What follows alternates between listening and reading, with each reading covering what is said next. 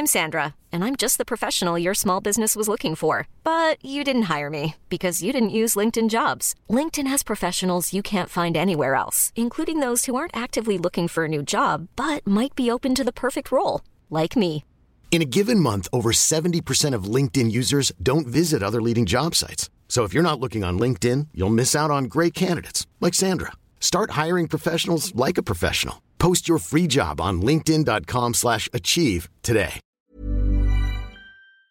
Bonjour, bonsoir, bon après-midi à tous et bienvenue dans ce nouvel épisode d'Histoire de Daron. Je suis Fabrice, je suis votre hôte et avant de vous présenter l'histoire de Nathanaël, je voulais vous dire un grand merci puisque ce petit podcast a passé il y a quelques semaines la barre très emblématique des 500 000 écoutes en à peine quelques mois. Un immense merci pour vos messages et pour vos encouragements. Pour revenir à l'épisode de la semaine, voici l'histoire de Nathanaël qui a connu avec sa future femme Laura des débuts de parentalité compliqués puisque Laura a été victime d'une dépression postpartum. Nathanaël vous raconte avec un certain talent d'orateur les différentes étapes de ce processus dans cet épisode. Si vous aimez Histoire de Daron, bien sûr n'hésitez pas à vous abonner au podcast. Vous pouvez aussi mettre une note sur iTunes, 5 étoiles de préférence, et sur vos applis de podcast préférés, mais vous pouvez aussi mettre un commentaire, ça permettra au podcast de gagner en notoriété. Et alors si vous êtes plutôt YouTube, j'ai une chaîne où je mets les épisodes, n'hésitez surtout pas à vous abonner et à mettre un pouce bleu comme ils disent.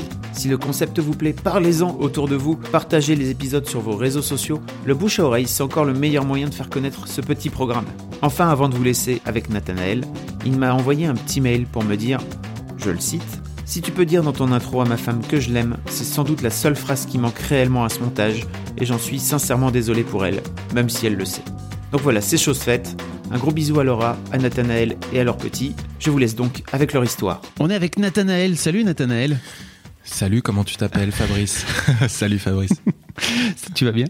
Ouais, ça va très bien. Ouais. Merci de venir sur Histoire de Daron. Mais je t'en prie, merci de me recevoir. Je suis super content d'être là et de vivre cette expérience.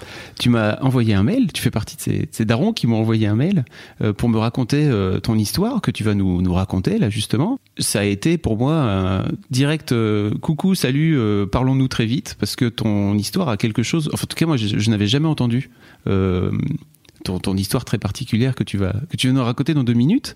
Mais avant ça, est-ce qu'on pourrait faire connaissance un petit peu? Qui es-tu? Je vais avoir 35 ans. Bientôt, donc j'ai 34 ans. Alors dans la vie, moi je suis monteur, je travaille à la télévision, donc je fais du reportage, quand j'ai un peu de chance je fais du documentaire, et en ce moment, du haut de mes 34 ans, je suis dans une envie de reconversion professionnelle qui m'amène à faire des études de psychologie, donc rien à voir, parce que le milieu de la télé, de l'audiovisuel, me gonfle un peu et j'ai envie de me rapprocher de choses qui font un peu plus sens pour moi, donc j'ai nommé la psycho et pas mal de choses qui sont autour, voilà. Est-ce que tu sais d'où te vient cette envie de reconversion à cet âge, alors non pas avancé, mais en tout cas j'imagine que tu as déjà quelques années de boulot derrière toi dans le milieu. Je peux répondre à cette question. Moi j'ai un parcours qui est un peu sinueux, je suis arrivé dans le montage un peu par hasard parce qu'il fallait gagner ma vie et que j'étais pas très loin, et ça fait 5-6 ans que je gagne ma vie avec ça et en fait je m'ennuie un peu. Voilà, à part les rencontres humaines, je m'ennuie un peu honnêtement, c'est pas ma passion. Et quand il est arrivé ce dont on va parler dans un instant, c'est-à-dire la naissance de mon fils et la souffrance qui en a découlé chez ma femme derrière, j'en ai profité pour réfléchir aussi. J'étais en train de faire un bilan de compétences et c'est devenu évident que je n'avais plus du tout envie de vivre d'un métier duquel je ne tirais que 50% de plaisir, et ensuite d'un métier qui est un peu insécurisé, je sais pas si c'est bien de le dire comme ça, mais disons qu'intermittent du spectacle, on n'a pas du boulot tout le temps. L'an dernier j'en avais pas, j'ai perdu mon statut, je l'ai retrouvé cette année, et en fait cette insécurité me déplaît. Voilà, je ne le savais pas, maintenant je le sais, et j'ai envie de quelque chose du haut de mes 34, bientôt 35, d'un peu plus stable. Voilà, ça répond à ta question. C'est bien d'apprendre à se connaître soi-même avec l'âge. Oui, c'est un peu ça, ouais. C'est tout à fait ça. Nathanaël, est-ce que tu peux nous expliquer un petit peu d'où t'es venu, toi, cette envie de devenir papa? Ça a toujours été une évidence. Je fais partie de ces gens-là qui ont toujours eu ça en eux, comme s'ils étaient une mère poule, en fait. Très, très tôt, j'avais envie d'avoir des enfants et je pense par envie de mimétisme avec mes parents, puisque mon père nous a eu très jeunes avec mon frère, j'ai toujours pensé que j'aurais des enfants très jeunes. Alors, ce qui n'est pas du tout le cas, puisque j'ai eu mon premier enfant, j'avais 33 ans. J'ai eu des histoires sentimentales un peu compliquées. J'ai mis du temps à me connaître, à être un peu plus sympa avec mes compagnes. Voilà, chacun sa vie, chacun sa route. Et aujourd'hui, avec ma compagne, qui va bientôt devenir ma femme, puisque je l'ai demandé en mariage à Noël. Bravo. C'est venu, je te remercie, c'est venu assez... de façon assez limpide, quoi. On avait l'âge, on avait l'envie. Et puis, avec ma compagne, je vais l'appeler par son prénom, Laura, on a toujours eu une relation un peu conflictuelle parce qu'on est assez opposés, d'une manière générale, dans nos tempéraments. C'est quelqu'un de très spontané, de très solaire, alors que moi, je suis quelqu'un de plus introverti, de plus réfléchi, et d'un peu plus organisé. Du coup, on se confronte pas mal, mais aussi on se complète. C'est en remarquant cette complémentarité que vraiment l'envie de faire un enfant avec Laura est venue, en tout cas de mon côté, parce que je me suis dit, mais ça serait trop génial pour notre enfant d'avoir un père comme moi et une mère comme elle. Il pourrait choisir de quel côté il veut être, et s'il veut être en plein milieu, mais je pense que ce serait le meilleur enfant du monde. Tu as rencontré Laura à quel âge ? J'ai rencontré Laura il y a 6 ans, c'était en 2012, on s'est rencontrés sur Internet, par un site de rencontre. On était tous les deux un peu seuls dans nos vies depuis quelques temps et on s'est croisés sur le site de rencontre, puis dans un café, puis dans un autre café, puis dans un lit. Et voilà, ça n'a pas été évident tout de suite, mais plutôt petit à petit. Comment ça se concrétise l'envie de faire un enfant avec elle à ce moment-là ? C'est un projet que vous avez tous les deux ? C'est un projet que moi j'ai dans ma tête, je pense elle aussi. Ces espèces de rêves secrets où on se dit ah tiens si c'était la bonne, etc., quand on croit encore à l'idéal. Et puis un jour, en fait, je me rends compte que, enfin, petit à petit, je grandis. Tu le disais tout à l'heure, j'apprends à me connaître, l'idéal féminin disparaît de ma vie. Je rencontre cette merveilleuse aventure qu'est le couple, hein, voilà. Donc où on n'est pas toujours d'accord, mais on a envie de vivre ensemble. Et pour faire simple, un jour je lui en parle, je lui demande où en est son désir et je lui dis que moi j'aimerais bien.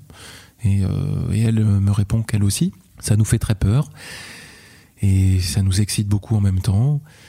On essaye. Elle arrête la pilule au mois d'avril. 2 semaines plus tard, elle est enceinte. Ah oui. Néanmoins, tout ne se passe pas bien, puisque en fait, elle est enceinte de ce qu'on appelle un œuf clair, c'est-à-dire un embryon qui n'a pas fécondé. On ne le sait pas tout de suite, mais elle a des douleurs au ventre. On va souvent aux urgences et puis bon, voilà. Un jour, on nous dit, bah, ça va finir en fausse couche. Il faut s'y préparer. Donc c'est un vrai choc parce que dans notre entourage, on est les premiers à mettre en route la machine pour avoir un enfant et ça marche pas. Et juste après, genre un mois après, j'ai des amis dont les femmes sont enceintes et pour eux ça va marcher. Donc c'est un coup dur. Sur le moment, je le vis mal, je jalouse ses amis et ma femme qui avait subi une dépression 3 ans auparavant retombe un peu en dépression quelques mois plus tard. C'est un vrai coup dur quoi sur le moment. D'accord. Et donc, vous décidez de vous y remettre à un moment donné ? Pas tout de suite. Comment ça se passe, oui. Pas tout de suite. Et montre en main, il se passe 9 mois avant qu'on s'y remette. Ah, d'accord. Voilà. Donc, c'est assez curieux. Mais vraiment, c'est le temps de la gestation, il faut croire. Donc, c'est au mois de janvier. Quand est-ce qu'il est né, mon fils ? C'est au mois de janvier 2016 que Laura retombe enceinte, fin janvier.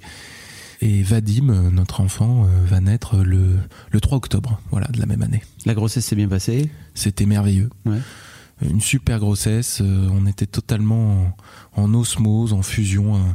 On est parti en voyage au Portugal à 6 mois de grossesse, on a fait un mariage jusqu'à 5h du matin à 8 mois. Enfin bref, c'était... L'éclate quoi. Ouais, vraiment. Puis il est né avec 3 semaines d'avance, ce petit loup.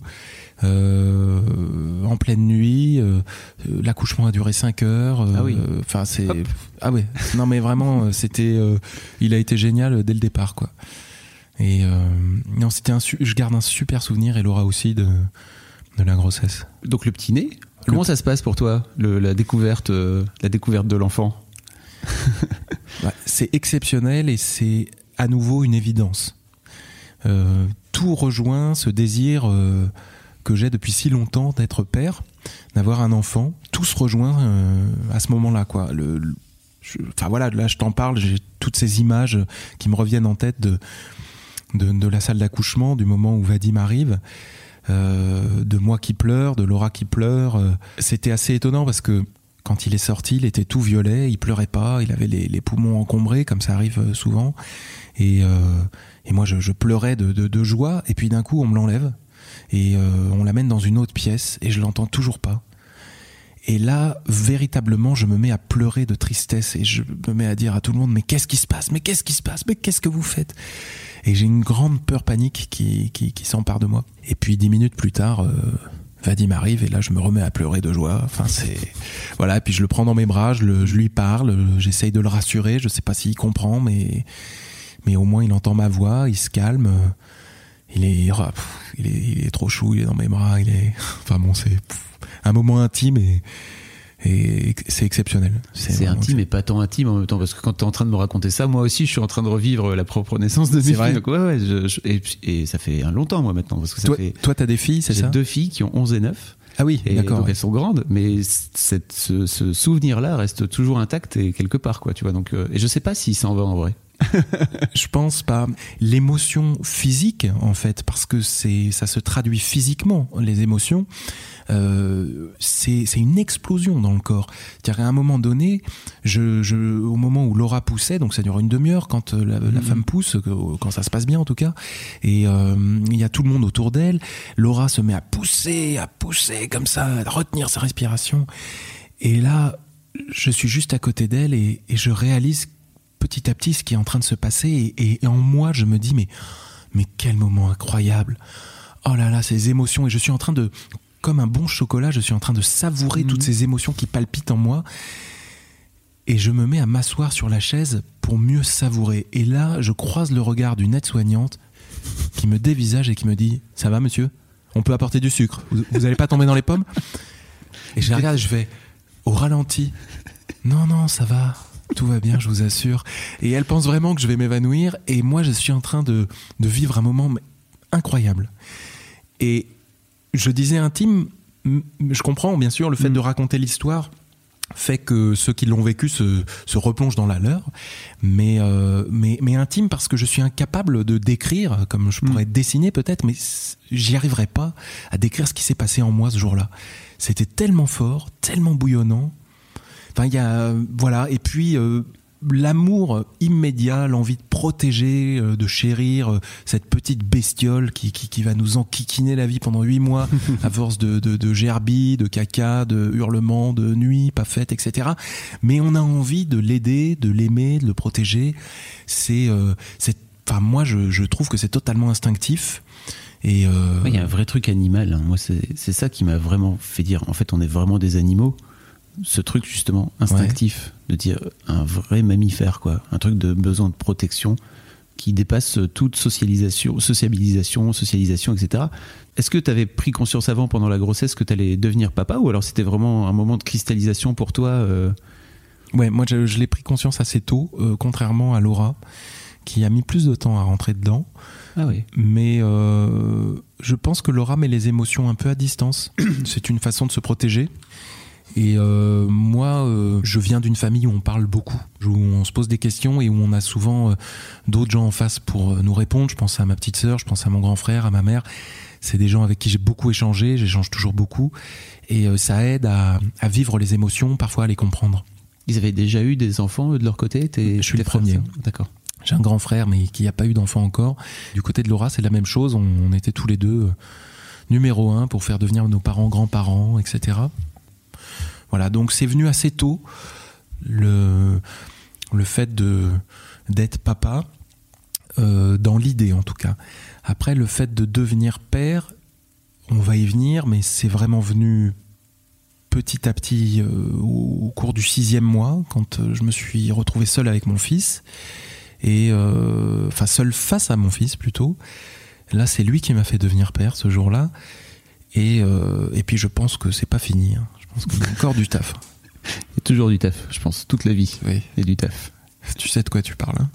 En tout cas, je sais pas, mais ma petite expérience pour l'instant, c'est toute la vie. Tu parles de ce fameux sixième mois. Il s'est passé un truc dans votre couple et dans ta vie de père et dans la vie de ta future femme, donc. Oui. Qu'est-ce qui s'est passé, en fait? Je vais faire les éléments les uns après les autres assez rapidement. On rentre à la maison, pour l'instant tout se passe à peu près bien, Laura reprend le travail et mon fils, lui, va chez son assistante maternelle à 3 mois. Au bout du 4e mois, le fait de ne toujours pas trouver de travail commence à me peser sur le moral. Laura, elle a repris son travail depuis un mois et demi maintenant et ça va à peu près. Elle fait beaucoup de choses sans faire attention, elle fait quelques dépenses... un peu trop élevé et on s'engueule pas mal. Mais voilà, on s'engueule sur des trucs... en fait, la merde du quotidien du couple refait surface. C'est-à-dire ce qui avait complètement disparu pendant la grossesse et après est en train de revenir petit à petit et d'une façon assez foudroyante. Fin février, on part 4 jours en Bretagne chez une amie de Laura. Moi, j'y reste que 2 jours. Et Laura, je rentre après à la maison et Laura reste 2 jours de plus avec Vadim. Et le lundi matin, je me dis, tiens, je vais aller les chercher au TGV. Je me rends donc gare Montparnasse. Je vois la foule sortir et puis là, personne. Ni ma femme, ni mon fils. Alors je remonte tout le quai, je vais jusqu'à la voiture, personne dans le train. Ah, c'est bizarre quand même, on s'est raté, je les ai loupés. Bon, alors si je les ai loupés, il faut vite que j'aille au métro parce qu'elle doit prendre le métro avec la poussette. Je descends 4x4 dans le métro, évidemment je vois personne, alors je fonce au parking, je reprends la voiture, je rentre à la maison, je me dis, bon bah on s'est loupé, elle va arriver. Vous n'aviez pas de téléphone portable ou... Je l'avais appelé, ouais. Et son téléphone était sur messagerie. Ok. Bon, je rentre à la maison, il n'y a personne, j'attends, je fais à manger, je fais un peu le ménage, le train arrive à 13h, il est 15h, toujours personne. Je dis, mais où est-ce qu'elle a pu aller? Donc je passe un coup de fil à une de ses copines, savoir si elle est avec elle. Non, elle n'est pas avec cette amie. J'appelle chez ses parents sont au boulot, je me dis, bon, peut-être qu'elle y est allée, je comprendrai pas pourquoi, mais à la limite, c'est une hypothèse. Je prends la voiture, je vais chez ses parents, il n'y a personne, la maison est fermée, je reviens chez nous, et là, je commence vraiment à flipper. Il est 16h, et je me dis qu'il s'est vraiment passé quelque chose. Je rappelle d'autres amis, les gens me disent tous, en plus, c'est insupportable, mais calme-toi, elle doit être ceci, cela. Non, elle est nulle part. Je veux dire, elle a un gamin qui a 6 mois dans une poussette, elle a un sac qui doit faire 12 kilos sur le dos, elle va pas aller au cinéma, au parc, ou je ne sais où, en plein hiver.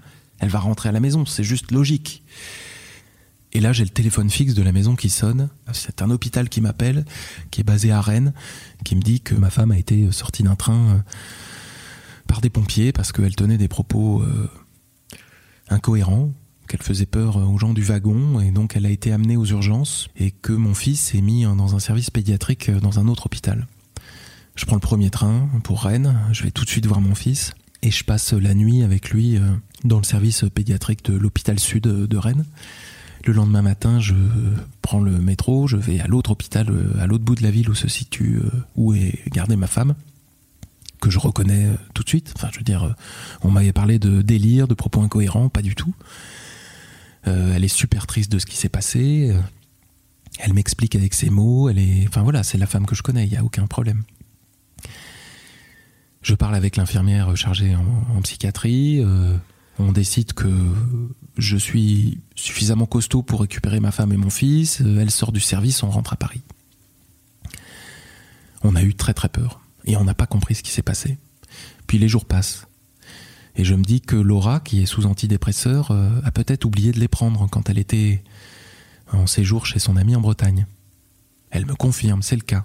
Et moi, dans ma tête, je fais un lien idiot qui est, tiens, pendant 4 jours, elle n'a pas pris d'antidépresseur, donc c'est normal qu'elle ait eu des propos incohérents. Je vais comprendre plus tard que pas du tout. Mais sur le moment, je lui en veux. Parce que je l'entendais raconter cet événement du train à ses amis comme si... elle avait fait une chute de tension. Alors que très clairement, moi, c'est pas du tout les échos que j'avais des infirmiers ni des pompiers. Et je sentais qu'elle mettait à distance ce qui s'était passé, qu'elle ne voulait pas l'affronter. Et moi, ça m'a énervé parce que voilà, j'avais envie qu'elle prenne à bras le corps ce qui s'était passé, qu'elle comprenne que c'était pas rien. Donc j'ai un tempérament qui s'énerve là-dessus, donc je me suis énervé, on s'est repris la tête assez rapidement, jusqu'au 13 avril, voilà, le 13 avril, je vais le dire comme ça, Laura a fait une rechute, mais cette fois-ci devant moi, dans notre appartement, et devant Vadim. Voilà, alors là, arrive le moment de l'émission où je ne sais pas ce que je vais garder pour moi et ce que je vais raconter, parce que ça a été un moment très violent. Sens-toi libre de faire comme tu le sens, ouais. Et surtout, alors, et puis je vais garder ça, tu auras le final cut. C'est-à-dire que je vais t'envoyer le truc et tu me diras si tu veux couper, ce que tu veux couper, up to you. Je vais le faire, on va le faire simplement. Donc on est à la maison avec Vadim qui à ce moment-là, 7 mois, ça doit être ça. Donc à 7 mois, un enfant, ça vit sur le ventre un peu comme une otarie. Hein, ça n'avance pas, ça remue. Hein, ça secoue, ça fait le yo-yo, puis ça vomit après parce que ça a trop appuyé sur l'estomac. Bon, c'est un matin où je sors au marché avec Vadim, justement, et où Laura reste à la maison. On se partage les tâches. Je m'occupe de Vadim, elle s'occupe de l'appart. Et puis je remonte et en fait, elle est toujours au téléphone avec une amie et ça m'énerve. Alors, je fais manger Vadim, je couche Vadim, je me fais à manger, je mange et Laura est toujours au téléphone. Et puis, elle sort du balcon au bout d'une heure peut-être. Elle me parle pas, elle me regarde, elle est en larmes. Mais je comprends pas. J'ai repris Vadim sur moi entre-temps, puisqu'il avait arrêté de faire la sieste. Et je lui demande ce qui va pas. Et elle répond pas. Et je lui dis, mais il y a un souci avec moi. Elle répond pas. Et je prends ça pour un oui. Je lui dis, mais qu'est-ce qu'il y a? Attends, tu veux me quitter? Et puis elle me dit oui. Tu m'aimes plus? Elle me dit oui. Je prends une grosse claque. J'ai Vadim sur les genoux. J'ai la copine avec qui elle était au téléphone qui commence à appeler sur mon téléphone. Je ne décroche pas parce que j'attends que Laura communique avec moi. Tout se passe dans ma tête, j'imagine toutes sortes de choses. Et puis, la copine qui appelle sur mon téléphone rappelle sur le sien. Je prends son téléphone, je décroche et je lui tends. Elle le prend. Elle fait des « pendant 3-4 minutes. Je regarde mon téléphone qui se remet à vibrer. C'est cette copine qui me rappelle. Okay. Alors que Laura est en train de me faire croire en face qu'elle est en ligne avec elle. Et là, je comprends que ça va pas du tout. Que Laura est pas avec moi, qu'elle ne veut pas me quitter, mais qu'elle est ailleurs, probablement au même endroit que pendant l'épisode du train. Je prends Vadim, je le pose sur le transat, je l'attache, je vais voir Laura, je prends délicatement le téléphone, je le pose sur la table, je la prends dans mes bras, je lui dis « ça va aller ma puce ». Je la prends contre moi, elle fond en larmes. Je lui fais comprendre que je pige, que là ça va pas du tout, qu'il se passe un truc. J'essaye de la faire parler, j'essaye de l'embrasser, j'essaye de faire l'amour, j'essaye plein de choses en fait. On ne sait pas quoi faire. J'essaye surtout de la faire parler. Et puis quand elle parle,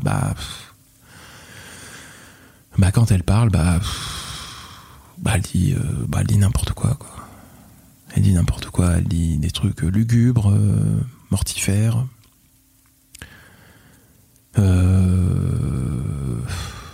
Pas suicidaire mais presque. Bon, elle me fait peur quoi. Donc on a du Lexomil à la maison depuis son incident du train.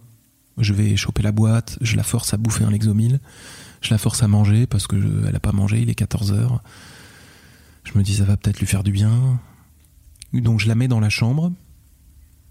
Je mets de la musique et elle se met à sur le lit à dodeliner au son de la musique que je viens de mettre, un peu comme comme s'il se passait rien quoi. Enfin elle est complètement ailleurs. J'envoie discrètement un texto à ses parents, je leur demande de venir immédiatement, que j'ai besoin d'aide. Et quand ils arrivent, donc ils me répondent on arrive tout de suite. Quand ils arrivent, je leur explique pas la situation ou si peu. Je dis à sa mère tiens, je vais te donner Vadim, tu vas le prendre, tu vas l'amener chez toi. Et moi, je gère Laura avec son père.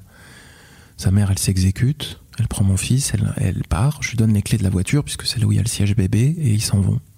Déjà, je suis rassuré. Vadim, il n'est plus là, il est avec quelqu'un en qui j'ai toute confiance. Donc, un problème de résolu. Je reste avec son père et Laura, je regarde Laura dans les yeux, je lui dis « Écoute ma puce, je crois que là je vais appeler les urgences et on va aller parler avec quelqu'un, hein, on va aller voir des médecins. Est-ce que tu acceptes que je fasse ça ?» Elle me dit oui. J'appelle le SAMU.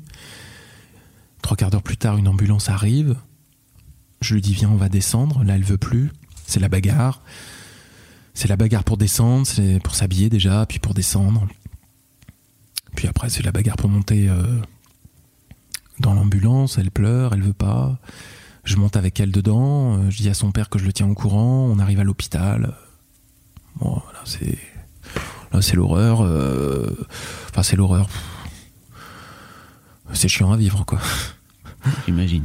Elle se roule par terre, elle hurle, elle veut pas y aller, enfin bon, bref. C'est... Voilà, obligé d'appeler la sécurité, me faire aider pour porter ma femme, l'obliger à voir des gens aux urgences, enfin c'est un peu dur. Donc je donne toutes les informations que je peux aux infirmiers, ils me disent d'attendre, j'attends 1 heure, 2 heures. On vient me voir, on me dit votre femme veut pas être hospitalisée, est-ce que vous acceptez de signer une décharge pour elle ? Je dis écoutez, je veux bien, mais je veux qu'elle voie un psychiatre avant. Alors on me dit bien sûr, hein, de toute façon c'est la procédure. Je réattends 1 heure. Un psychiatre vient me voir et me dit que finalement ma femme accepte. Donc elle va être hospitalisée dans ce qu'on appelle l'hospitalisation libre, dans un service de psychiatrie qui est à l'hôpital du Kremlin-Bicêtre. Ok, très bien, on va me tenir au courant. Merci beaucoup, au revoir, bonne journée. Comme ça ? À peu près. Sympathiquement, hein, mais oui, fermement. Mais... Enfin, ça va vite, quoi. Faut dire qu'ils ont du boulot, mais bon, ça va vite. Et toi, tu te retrouves ? Je me retrouve un vendredi soir... ou un mercredi, enfin je sais plus, peu importe, avec mon fils, sans ma femme, qui est aux urgences. Voilà. Et je sais pas quoi faire. Le week-end arrive très vite. J'appelle le service, mais je ne peux pas voir Laura. Enfin, dans un premier temps, on me dit que j'ai pas le droit de venir. Dans un second temps, on me rappelle en me disant il faudrait ramener des affaires propres. Quand j'amène les affaires propres, on me dit « mais on vous avait demandé de pas venir ». Je dis « oui, mais vous m'avez aussi demandé de ramener des affaires ». Enfin bref. Et on t'explique pourquoi tu peux pas la voir ? Il y a des explications quand même ? Absolument, parce que je gueule et l'un des chefs de service qui est plus jeune que moi, c'est assez troublant, me reçoit. Et il me dit qu'en fait Laura est dans un service fermé où elle est en observation et tant qu'aucun diagnostic n'est posé sur son état, on ne communique pas sur son état. Alors on me donne des informations un petit peu. J'ai le droit de savoir ce qu'elle prend comme médicament, j'ai le droit de savoir comment elle va. Et au bout du 5e jour, donc ça doit être un mardi, on me dit vous avez le droit de venir 15 minutes par jour pour la voir, mais vous et seulement vous. Donc j'ai le droit de voir ma femme 15 minutes par jour dans un service d'hospitalisation fermé, psychiatrique, avec des gens qui sont en pyjama bleu, qui passent un sale quart d'heure dans leur vie, et c'est le cas de ma femme, et voilà. Donc c'est pas marrant. J'imagine bien, oui. Ma femme est dans un état catastrophique, elle a peur que je la quitte, elle a peur que Vadim ne l'aime plus, elle est dans une espèce d'état que je n'arrive pas à décrire à mes proches, qui est un état à cheval entre le réel et l'irréel, entre le réel et la fiction presque, parce qu'elle sait très bien qui on est, elle sait très bien quel jour on est, elle sait très bien où elle est, mais elle est assez... One size fits all seemed like a good idea for clothes. Nice dress. It's a t-shirt. Until you tried it on. Same goes for your healthcare. That's why United Healthcare offers a variety of flexible, budget-friendly coverage for medical, vision, dental, and more. So whether you're between jobs, coming off a parent's plan, or even missed open enrollment, you can find the plan that fits you best. Find out more about United Healthcare coverage at uh1.com. That's uh1.com. Hiring for your small business? If you're not looking for professionals on LinkedIn, you're looking in the wrong place. That's like looking for your car keys in a fish tank. LinkedIn helps you hire professionals you can't find anywhere else, even those who aren't actively searching for a new job but might be open to the perfect role. In a given month, over 70% of LinkedIn users don't even visit other leading job sites. So start looking in the right place. With LinkedIn, you can hire professionals like a professional. Post your free job on linkedin.com/achieve today. Incohérente, elle confond plein de choses et elle n'arrête pas pas de me dire qu'elle voit très clair dans le jeu des médecins, qu'il faut absolument que je signe une décharge pour qu'elle sorte. Elle écrit au feutre bleu des lettres aux médecins psychiatriques chargés de la surveiller. Et les lettres qu'elle écrit, enfin, je veux dire, c'est un non-sens total. Ce sont des lettres de petite fille. C'est la lettre d'une petite fille que je lis. Au début, c'est un peu tétanisant. Et puis, au bout d'un moment, ça me fait rire. Et j'en rigole même avec elle. Je me fous de sa gueule. Je me détends, quoi. Je me dis, bon, bah, il faut que j'accepte. Voilà, ma femme, elle est pas là en ce moment. Elle est sur messagerie. Donc, il faut que j'accepte le truc. Et si ça me fait rire, eh ben, il n'y a pas de raison que je m'en prive. Et au contraire, il faut que je la confronte au réel. Voilà, moi, c'est ça que je vise le truc comme ça. Elle a toujours pas revu Vadim. Elle va le revoir au bout de 15 jours. Parce qu'il y a la chef d'un autre service psychiatrique qui va tout faire pour qu'on se voit. Donc on se voit dans un bureau pendant 1 heure avec Vadim qui la reconnaît absolument pas. Elle est tétanisée à l'idée de revoir son fils. Enfin, c'est dur. Franchement, le début est dur. Toi, t'es tout seul. En fait. Alors moi, je suis livré à moi-même. Il faut que je me bagarre pour avoir des infos. Et puis, personne ne m'aide. Et je suis obligé de refuser toutes les propositions de boulot parce qu'il faut que je voie ma femme tous les jours. Donc je venais de retrouver du travail, là je suis en train de le perdre. Alors par rapport à mon fils, il se passe quelque chose, puisque c'est le sujet de l'émission, il se passe quelque chose de très très fort. C'est que je me retrouve seul avec mon fils chez moi, et en fait, chaque matin, j'ai peur. Voilà, chaque matin je pleure, j'ai peur, parce que... je me rends compte que je suis capable de devenir un père si Laura est là. Je suis capable de devenir un père si on est deux. Et là, je suis tout seul. Et je vais pas y arriver, quoi. Et c'est pas possible, je vais pas y arriver. Et je pleure devant mon fils en lui donnant le biberon. Et puis un jour, en fait, mon fils, il me regarde et il me fait un de ses sourires dont il a le secret. Et là, je me dis, mais en fait, mon fils, il me fait complètement confiance. Il n'a pas du tout réalisé que sa mère n'était pas là. Ce dont il a besoin, c'est d'affection, de lait et de divertissement, je dirais. Et si je lui donne tout ça, mais il n'y a aucun problème. Il me fait complètement confiance. En fait, c'est à moi de me faire confiance. C'est ça le plus dur. Alors, j'ai l'aide de mes beaux-parents. Chez qui je vais dormir 1 ou 2 nuits avec mon fils. On dort dans le même lit, en bas, au sous-sol. Ça refait un cocon familial. Qu'est-ce qui fait que tu te faisais pas confiance en fait à l'époque ? Je sais pas, je suis incapable de te le dire. C'est ce que je ressentais. Ouais. Je dirais que j'ai dû laisser Laura gérer certains moments de vie, en fait. Notamment, peut-être qu'elle faisait plus les nuits, peut-être que je faisais plus les matins. Enfin, quand on est deux, c'est vrai que de temps en temps, on est un peu trop naze et on se repose sur l'autre. De temps en temps, on n'y arrive pas et c'est l'autre qui y arrive mieux. Quand on affronte une crise, quand on affronte une insomnie, des choses comme ça. Et en fait, là, je me suis dit, mais je vais affronter tout ça tout seul. Est-ce que j'en suis capable ?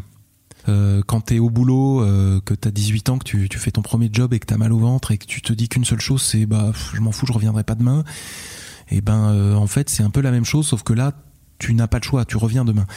Hein ? Ça, c'est sûr. Donc comme tu reviens demain, à un moment donné, il faut te confronter à ton mal au ventre. Mon fils là, il me sourit, il a bien mangé, il a bien dormi et il voit pas que sa mère est absente. Enfin en tout cas. Je le ressens pas, donc ça va. Et ça m'a été confirmé par des psychiatres, des pédopsychiatres notamment, qui m'ont confirmé que l'enfant commence à s'habituer à ses parents et à se plaindre de leur absence vers 8-9 mois, mais pas avant. En fait, avant, tant qu'il a à manger et qu'on s'occupe de lui, bah, tout va bien. Et c'est un peu ce qui s'est passé avec Vadim. Je poursuis l'histoire. Puisqu'il y a une suite, on me prescrit des antidépresseurs et des anxiolytiques parce qu'on trouve que je vais vraiment pas bien. Et tandis que cette vie s'organise autour de Vadim, et ben, un service de l'hôpital du Kremlin-Bicêtre me contacte et me dit que ça serait bien que ma compagne soit avec son fils à l'hôpital. Et qu'il existe pour ça au Kremlin-Bicêtre un service qui s'appelle le service mère-enfant, où les enfants sont hospitalisés avec des mamans qui ont probablement le même problème qu'à Laura.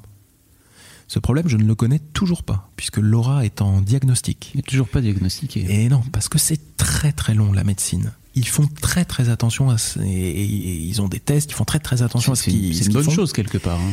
Non ? C'est intéressant. Ouais. Il y a un bémol, c'est la communication. Oui. C'est-à-dire que la communication avec l'extérieur est totalement absente et qu'il faut se battre pour comprendre quelque chose. Et quand je dis qu'il faut se battre, il faut vraiment se battre. L'aide pour les médicaments, je me suis bagarré pour l'avoir et j'ai dit, mais je suis allé voir les psychiatres et je leur ai dit, mais vous voyez pas que je suis en train de tomber. Je ne vais pas pouvoir m'occuper de mon fils si vous m'aidez pas. Et ils m'ont répondu qu'ils ne pouvaient pas eux-mêmes m'aider, c'est pour ça qu'ils m'ont envoyé vers le CMP. Mais c'est moi qui ai dû me bagarrer, c'est-à-dire qu'on m'a pas proposé un suivi, par exemple. Cette docteure me contacte, me dit ça, et elle me dit voilà, il va y avoir une place qui va se libérer d'ici 3 semaines. Elle me le fait même visiter avec Laura. Nous avons un rendez-vous tous les 3 avec Laura et Vadim dans cet institut pour voilà. Je constate qu'il y a effectivement 6 autres mamans qui sont là, 6 autres enfants et 6 autres papas qui viennent l'après-midi voir leurs femmes et leurs enfants. Les enfants sont assez jeunes, ils ont à peu près l'âge de Vadim ou un peu plus jeune. Et les mamans sont atteintes d'un trouble, ce qu'on appelle le postpartum. Donc c'est ce qui frappe certaines femmes enceintes juste après l'accouchement. On se rapproche du diagnostic de Laura petit à petit. Mais ceci dit, pour le postpartum, c'est... Alors en tout cas dans l'inconscient collectif, je pense que c'est souvent associé au baby blues. Ce qui pour le cas est... pas le cas pour Laura, j'imagine. Alors en fait, la dépression postpartum, c'est un peu plus fort que le baby blues. Disons que le baby blues, je refais une petite parenthèse. On parlait de ces moments heureux de l'accouchement. Il y a aussi une forme de petite déprime. Donc on appelle baby blues chez la maman, mais moi je trouve qu'il y a une petite déprime aussi potentielle chez le papa, parce que le papa est un peu relégué... en porteur de valise à l'accouchement. À tous les papas qui se reconnaissent. Big up. Big up. Non, mais je l'ai senti particulièrement parce que nous, on avait un appartement où il fallait faire de la peinture, qu'il fallait aménager, forcément faire un déménagement, et forcément, c'est plutôt moi qui l'ai fait, ce qui est tout à fait normal.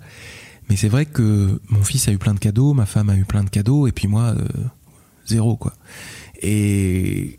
en fait, c'est presque un rituel de n'offrir rien du tout au papa. De lui dire « Ah, bravo !» Et puis de dire à la mère « Ah, t'as bien bossé !» Et j'en veux à personne. Mais c'est la société, je pense. Il y a quand même un constat que... je ne suis pas du tout en train de faire un procès, hein, attention, non, je m'en plains pas. Hein, mais c'est vrai que on félicite énormément la maman, à juste titre. On s'émerveille de l'enfant, à juste titre. Et on oublie un tout petit peu le papa... à juste titre ou pas, je ne sais pas. Ouais, y a un truc que je faisais, moi, quand ma femme était enceinte lors de la première grossesse, c'est que quand on était au resto, tu vois, les serveuses, à un moment donné, ta femme, ça se voit qu'elle est enceinte et tout. Comment ça se passe pour vous et tout? Donc, en fait, elle lui parlait et moi, je disais, ça se passe très bien pour moi, merci beaucoup. Systématiquement, je me faisais mal recevoir quand je faisais ça. C'était vraiment, de quoi tu parles, toi? Occupe-toi de tes histoires, c'est pas ton problème. Ouais, alors que pour le coup, c'est compliqué aussi, la grossesse, du point de vue d'un père, quoi. Je sais pas si c'est compliqué, mais en tout cas c'est une aventure. Absolument. Et c'est quelque chose qu'on minimise forcément, puisqu'il n'y a pas d'impact physique chez nous, donc l'impact psychologique est probablement moindre, ça me paraît évident. Voilà, il est quand même là, l'impact psychologique, hein, il est fort. On en parlait tout à l'heure en bien. C'est vrai que on a tendance à être un peu oublié à ce moment-là. Mais je vais juste m'attarder un instant sur l'impact chez la maman. Moi, j'ai l'impression que la maman, pendant 9 mois, elle fantasme très différemment du papa, forcément, puisque c'est en elle que se passe tout, et elle ressent les choses, elle en entend d'autres, sans doute qu'elle nous fait des infidélités en lui parlant la nuit. Il y a tout un procédé comme ça de fantasme qui se met en place chez la femme, qui est certainement beaucoup plus élevé que chez le papa, ça c'est sûr. Du coup, le jour J, quand il n'y a plus personne dans le ventre, et que l'enfant est à l'extérieur, il doit y avoir une forme de frustration. Les mamans nous diront ce qu'elles en pensent, mais une forme de frustration de « Attends, moi je le couvre pendant 9 mois, je lui parle, etc. Et je le découvre en même temps que tout le monde, mais c'est injuste. Je devrais être toute seule là. » Et là, il y a la grand-mère, la belle-mère, machin, qui se penche autour du berceau, les copains qui prennent des photos, patati patata. Il y a, je pense, dans l'inconscient vraiment, parce que... présentement, les gens sont contents, et la mère aussi, mais inconsciemment, il y a un truc genre, attends, mais c'était pour moi tout ça. C'est moi qui l'ai vécu. Pourquoi ils sont tous là? Voilà. Et je sais pas si ça a à voir avec le baby blues, peut-être. Mais en tout cas, ce qui est certain, c'est que tu peux pas rester intact au fait de vivre une aventure intérieure pendant 9 mois et de te confronter au réel sans que ça te chamboule un petit peu. Voilà, ça doit avoir un impact, je pense. Je ferme cette parenthèse et je vais donc donner le diagnostic ce qui a été diagnostiqué pour Laura, c'est un trouble du postpartum. Le baby blues, c'est un tout petit trouble du postpartum, hein, c'est une petite déprime proche de la dépression. La dépression postpartum, c'est une vraie dépression. C'est plus fort. Il y a des mamans qui n'arrivent plus à gérer. Laura, elle a fait une psychose de postpartum avec des troubles bipolaires. C'était assez chargé et c'était, en plus de tout ça, ce qu'ils appellent tardif. Un trouble tardif. C'est-à-dire que ça vient à bout de 5-6 mois. Ça vient pas immédiatement après la grossesse, mais c'est resté, voilà, en elle. Ça s'est emmagasiné, puis un jour, paf, ça explose. Donc voilà ce qui a été diagnostiqué. J'en reviens à cette femme ce médecin qui m'appelle et qui me dit dans 3 semaines, il y a une place, réfléchissez si vous voulez mettre votre enfant avec votre femme dans cet institut. Et en moi, je pense, c'est elle qui est malade et c'est moi qui vais morfler. Bon, c'est très égoïste parce que je comprends très bien pourquoi il lui faut l'enfant, évidemment. Elle a besoin de se réapproprier ce lien. Recréer le lien, oui. Mais je ne peux pas m'empêcher de penser ça. J'en parle avec mon père, avec qui je suis en train de renouer le lien petit à petit depuis cet événement, parce qu'on s'était un petit peu échauffé un peu après la naissance de mon fils. Là, on resserre un peu les liens, j'en parle avec ma mère. Et 24 heures plus tard, le docteur me rappelle et me dit « Écoutez, il y a un changement dans le programme, la place s'est libérée aujourd'hui. Oh. Donc là, il est 11h. Est-ce que vous êtes d'accord pour que votre fils vienne à l'institut aujourd'hui ?» Voilà, et donc... T'as pas eu le temps de réfléchir? Non, j'ai pas eu le temps de réfléchir. Je lui ai demandé 2 heures quand même. Je lui ai dit, je vous rappelle dans 2 heures, laissez-moi 2 heures. Tout indiquait qu'il fallait que je garde Vadim parce que sinon j'allais m'effondrer si j'étais seul. Et en fait, je me suis dit, non mais tu fais n'importe quoi. Amène Vadim là-bas. Sépare-toi de ton fils, ça suffit. C'est ce qu'il y a de plus dur à faire et c'est peut-être pour ça qu'il faut le faire. Donc je l'ai amené, voilà. Je l'ai amené à l'hôpital. Je revois l'entretien avec les médecins, les assistants sociales, enfin bref, avec tout le monde dans la petite chambre où va bientôt être Laura, qui n'est pas encore au courant. Je suis avec Vadim sur mes genoux. Tout le monde me regarde d'un air dépité. Bon, forcément, je suis en train de pleurer. Donc. Puis voilà, on me rassure. Et je suis d'ailleurs plutôt rassuré par le sérieux de l'équipe. On va chercher ma femme, on parle avec ma femme, on lui explique ce qu'on va faire. Et puis voilà, c'est parti pour l'aventure. Vadim et Laura vont rester 6 semaines dans l'unité mère-enfant pour redompter leur lien. Et moi, je vais... Enfin, redompter, ça ne veut strictement rien dire. Recréer. Merci beaucoup. J'avais compris l'idée, je pense que tout le monde aura compris, t'inquiète. Pour renouer, recréer ce lien, surtout de la part de Laura... Et moi, je vais continuer à refuser du boulot pour aller voir ma femme et mon fils tous les jours. Et ça va donc durer 6 semaines, voilà. Comment ça se passe? Alors, au début, c'est génial pour moi, un peu dur pour elle, parce que tous les jours, quand j'arrive et que je me mets à parler dans la pièce commune où jouent les enfants sur des tapis, dès que mon fils entend le son de ma voix, on a l'otarie qui remue sur elle-même et qui se dit mais je connais cette voix. Ah, mon fils, il me reconnaît. Ce qui n'est pas le cas de sa mère. Voilà, les premiers temps, c'est pas le cas de sa mère, donc elle en souffre. Moi, j'en suis évidemment hyper flatté et ça me donne de la force aussi pour lâcher du lest et pour aider ma femme à renouer ce lien. Donc concrètement, quand je suis là, Vadim a le droit d'être dans la chambre de Laura. Sinon, c'est interdit. Il dort dans un dortoir et il est dans la pièce commune et basta. On a le droit de sortir à nouveau 15 minutes par jour, ce qui est super pour ma femme qui fume des cigarettes. Elle était ravie. Et on se balade dans l'hôpital et puis petit à petit, Laura aura droit à 1 heure, etc. Moi, si j'en fais la demande, J'ai le droit d'avoir mon fils chez moi, en gros 48 heures par semaine. Je le fais jamais, parce que pour Laura, 48 heures sans Vadim, c'est super violent. 48 heures toute seule dans l'hôpital, parce que forcément, si j'ai mon fils à l'extérieur, je vais pas venir. Donc pour elle, c'est super dur. Donc je le fais une fois pendant 24 heures, mais je reviens très vite. En fait, je suis heureux quand on est tous les trois. Petit à petit, Laura va de mieux en mieux. Elle n'est plus du tout incohérente, elle n'est plus du tout quasiment confuse, et de moins en moins shootée, parce qu'au début, elle est quand même clairement shootée. Hein. Faut pas se mentir, pour se recentrer sur eux-mêmes, ils les shootent. Hein. C'est de l'anxiolytique à gogo. Ça leur permet d'être stone, calme, voilà. Et ça va beaucoup moins vite dans leur tête. En tout cas dans la tête de ma femme, parce que le principe d'être maniaco-dépressif, d'avoir un trouble maniaco-dépressif ou un trouble bipolaire, il y a des phases d'euphorie qui se cumulent à des phases de dépression. L'euphorie et la maniaquerie, je ne sais pas si on dit ça, enfin le côté maniaque, c'est quand ça va très très vite dans la tête, quand il faut tout organiser, tout faire bien, être très précis dans ses mots, très précis dans ses paroles, etc. etc. Et voilà, donc là pour le coup, on se bourre d'anxiolytique au début pour se calmer, pour respirer, pour être moins angoissé en fait, voilà. Ensuite on se soigne. Pour Laura, ils ont essayé un traitement au lithium, qui est ce qu'on appelle un régulateur d'humeur, c'est différent d'un antidépresseur. Malheureusement, le traitement est vite arrêté parce que Laura a une hépatite qui est déclenchée par un médicament qu'on lui a donné dans le service fermé, mais on ne sait pas lequel. Et les premiers tests qu'on fait, c'est qu'on arrête tous les médicaments qu'elle prend, y compris son régulateur d'humeur qui commence à donner des résultats très positifs. Wow. Donc Laura retombe en dépression, elle a 42 fièvres, mais elle n'a pas le droit de prendre de paracétamol parce que son problème vient du foie et que le paracétamol attaque particulièrement le foie. Ceux qui sont en école de médecine préciseront si j'ai dit vrai ou pas.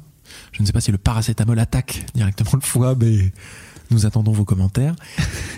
Et bref, ça va pas quoi. Donc elle est transférée, un matin on m'appelle et on me dit que Laura va être transférée dans un autre hôpital, dans un service hépato-biliaire, et qu'il faut que je récupère mon fils. Donc je récupère mon fils.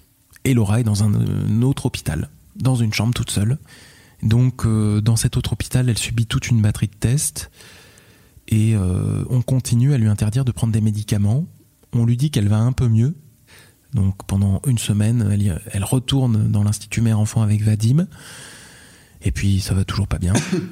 Donc elle ressort à nouveau, elle retourne en hépato-biliaire. Je sais plus le nom de l'hôpital, mais à Paul Brousse. Je récupère Vadim à nouveau. Et puis là on en a marre quoi. Là on en a marre. On en a marre, donc on dit à la psychiatre du Kremlin-Bicêtre que Laura va pas revenir quoi. Ces allers-retours incessants, être enfermée dans l'hôpital, c'est insupportable pour elle, c'est insupportable. Je pense qu'elle va tomber en dépression parce qu'elle reste dans l'institut et non pas parce qu'elle y est soignée en fait.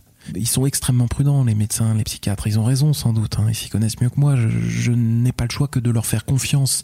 Mais c'est vrai que cet environnement fermé, glauque, enfermé avec des gens malades, à un moment donné, ça pèse énormément sur tes épaules, en tout cas sur les épaules de ma femme. Peut-être que quelqu'un d'autre aurait eu des épaules plus solides pour tenir, c'était pas le cas de Laura, et je pense que c'est quelque chose qu'il faut entendre, et il faut savoir si elle est capable d'être mieux chez elle, si elle est entourée, que dans l'institut.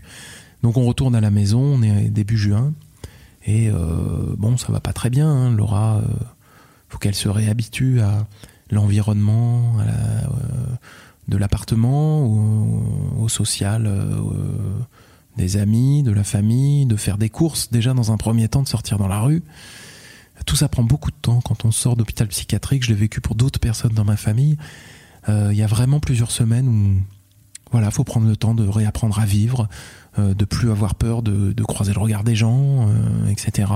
Et ça a été le cas pour Laura, et voilà, ça a pris un peu de temps. Mais il y a eu un grand changement entre ce moment où elle est ressortie début juin de l'hôpital et le moment où elle est sortie de l'hôpital de Rennes. Ça a été mon attitude. Parce que à l'hôpital de Rennes, je trouvais que Laura avait été fautive et que c'était de sa faute si elle s'était retrouvée en hôpital. Alors que là, au mois de juin, j'avais compris une chose dont j'étais certain, c'est que Laura n'était pas entièrement fautive de ce qui lui arrivait, que Laura était malade, en fait, comme si elle avait une grippe, par exemple, et que par conséquent, peut-être qu'elle avait tiré trop sur la corde, qu'elle avait provoqué un état de fatigue qui avait amené à sa décompensation. Ça serait une part de sa responsabilité. Toujours est-il que sa décompensation, elle n'est pas arrivée par hasard. Et moi, j'avais compris ça. Du coup, je l'aidais d'une façon très, très différente. Et j'étais beaucoup plus présent, beaucoup plus souple. Voilà, ça a pris plusieurs mois. Elle a repris son travail en septembre. Vadim va merveilleusement bien, c'est le plus beau des petits garçons. Quel âge il a maintenant alors ? Il a 15 mois, donc plus d'un an, il marche, il baragouine, il est beau comme un cœur et on est hyper heureux, quoi. C'est vraiment. Et ça va ? Tout va bien pour vous ? Vous êtes... Ouais. Ouais, tout va bien, ouais. Quand Laura était à l'hôpital et qu'elle était confuse et... Je l'ai demandé en mariage. Et s'il y avait, comme dans les films américains, un prêtre qui avait pu nous bénir, comme dans Mission Impossible 3, dans un des couloirs de l'hôpital, c'est très... eh ben on l'aurait fait. J'aurais trouvé ça hyper romantique. Bon, on m'a fait comprendre que pour elle, c'était peut-être mieux que ça se passe dans des conditions différentes, parce qu'elle n'aurait pas un super souvenir de ce mariage. Mais pour moi, c'était une façon de lui montrer à quel point j'avais confiance en elle et à quel point je ne lui en voulais pas. L'épreuve, peut-être. Oui, la voyant fragilisée, j'avais envie de lui montrer à quel point je lui faisais confiance, je nous faisais confiance, en fait. Laura ne ressemble pas à l'idéal féminin que j'avais quand j'avais 17 ans. Elle est loin de certaines passions que j'ai. Il y a des sujets de conversation que j'adorerais avoir avec elle et puis que je ne peux pas. Et il est probable que ça soit la même chose pour elle. Et puis j'ai appris avec elle, et c'est ça l'aventure incroyable du couple, que en fait ces sujets de conversation que je ne pouvais pas avoir avec elle parce que ça ne l'intéresse pas, parce que ça ne lui parle pas,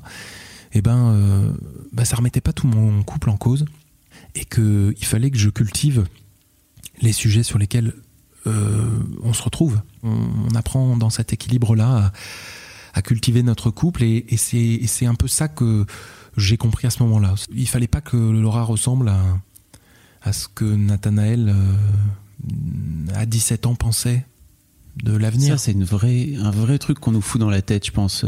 Alors, peut-être du côté des filles, je sais pas, mais dans les mecs, je pense qu'il y a vraiment un vrai truc. Alors, c'est un autre sujet, hein, mais un vrai truc qu'il faut arriver à dépasser et que, en fait, l'idéal féminin la femme idéale, comme tu l'appelles, justement, en fait, elle n'existe pas. Et si t'as 17 ans et que t'écoutes ça et qu'en fait dans ta tête t'as une copine avec qui ça se passe bien mais qui ressemble pas du tout à l'idéal féminin, bah peut-être pose-toi la question de est-ce que cette femme idéale que je fantasme quelque part, je sais pas d'où elle vient, hein, sans doute des films, est-ce qu'elle existe vraiment ? Et est-ce que en fait finalement, comme tu l'expliques, avec une personne avec qui ça se passe bien et avec qui tu peux construire sur des différences, sur des complémentarités, c'est pas plus mal au final ?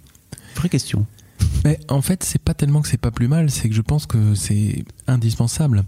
On connaît tous un couple ou deux maximum dans nos amis, dans nos relations, dans nos connaissances, qui a l'air si fusionnel, entre qui tout se passe bien, enfin bref. Mais ça, c'est un couple, voire deux maximum. La majorité des couples, on compose, on s'apprivoise, on apprend à se connaître tous les jours.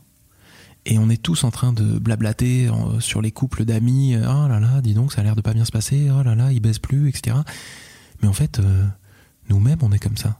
On a des périodes où on fait moins l'amour, on a des périodes où on s'engueule, et puis on a des périodes où tout va bien, quoi. Et si tu as 17 ans et que tu écoutes ce podcast, ne te précipite pas, cherche encore la femme idéale. Tu vas comprendre qu'elle n'existe pas dans quelques années. Et je pense que grandir dans le couple, c'est ça. C'est s'énerver certains jours et accepter de s'énerver parce que c'est hyper sain de s'expliquer et de se dire les choses si on ne fait pas que dans la violence.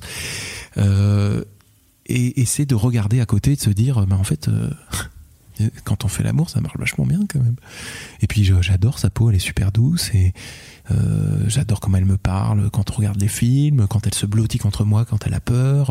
Enfin voilà, il y a des tas de choses qu'on aime. Merci Nathanaël pour ces mots. J'ai une dernière question pour toi. Je t'écoute. Si ton fiston écoute ce podcast dans 15 ans, qu'est-ce que tu as envie de lui dire ? à Vadim qui aura donc 16 ans et quelques. Voilà, alors Vadim, déjà on avait dit que tu finirais tes devoirs, donc tu vas couper tout de suite ce podcast. En fait, je me pose encore la question, est-ce que c'est bien que je raconte cette histoire ? Est-ce que c'est pour lui que je le fais ? Est-ce que c'est pour moi ? Je sais pas. J'en sais rien. Mais ouais, écoute, si ça peut lui apporter un peu sur l'histoire de ses parents, et surtout, mais je pense que je l'aurais déjà dit d'ici là, mais surtout s'il peut comprendre qu'on s'est tellement aimé et tellement bagarré pour qu'il soit bien, ben c'est déjà pas mal, quoi. Je suis 1000 fois d'accord avec toi, vraiment. Ouais, parce que moi, mes parents, ils ont dû s'aimer, ils ont dû se bagarrer, mais je m'en souviens pas parce qu'ils se sont séparés quand j'étais très jeune et que je n'ai pas d'histoire et pas d'image de l'affection qu'ils ont eue l'un pour l'autre. Il n'y a pas de film qui existe de tout ça, il n'y a pas d'enregistrement non plus, et c'est quelque chose qui m'a beaucoup fait souffrir à un moment donné, d'imaginer que mes parents en fait se sont pas tellement aimés que ça, malgré le fait qu'ils aient eu 3 enfants. Et bah voilà, moi mon fils, on l'a eu dans l'amour, on l'aime, et peu importe l'histoire que vont vivre ses parents dans l'avenir, cet épisode-là aura été hyper important pour nous aider à devenir parents, et en tout cas moi pour m'aider à devenir daron. Cher Fabrice. Eh ben on va conclure là-dessus. Vraiment Nathanaël, un immense merci d'être venu.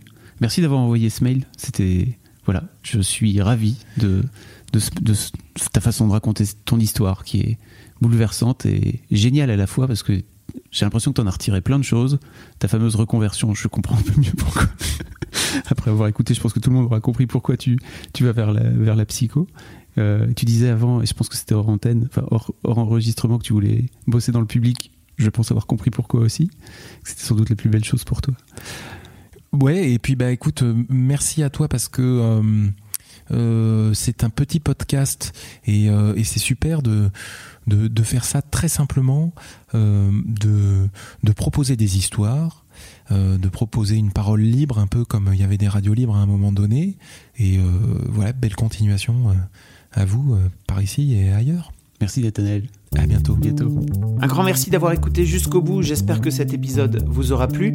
Si vous avez une histoire de daron ou quelque chose qui fait de vous un daron un peu à part, surtout n'hésitez pas à m'écrire sur histoiredaron@gmail.com. Je ferai en sorte de vous répondre. Enfin, je vous rappelle que vous pouvez retrouver un nouvel épisode de ce podcast tous les 1er et 3e lundis de chaque mois. Donc notez bien, le prochain Histoire de Daron sortira le 19 février. D'ici là, n'hésitez pas à me dire ce que vous avez pensé de cet épisode, notamment sur mon Instagram, que j'aime beaucoup. Vous pouvez aller retrouver mon Instagram sur fabflorent, FABFLORENT. J'adore recevoir des messages et j'adore aussi vous répondre. Un grand merci à vous, belle journée et une belle vie à vous.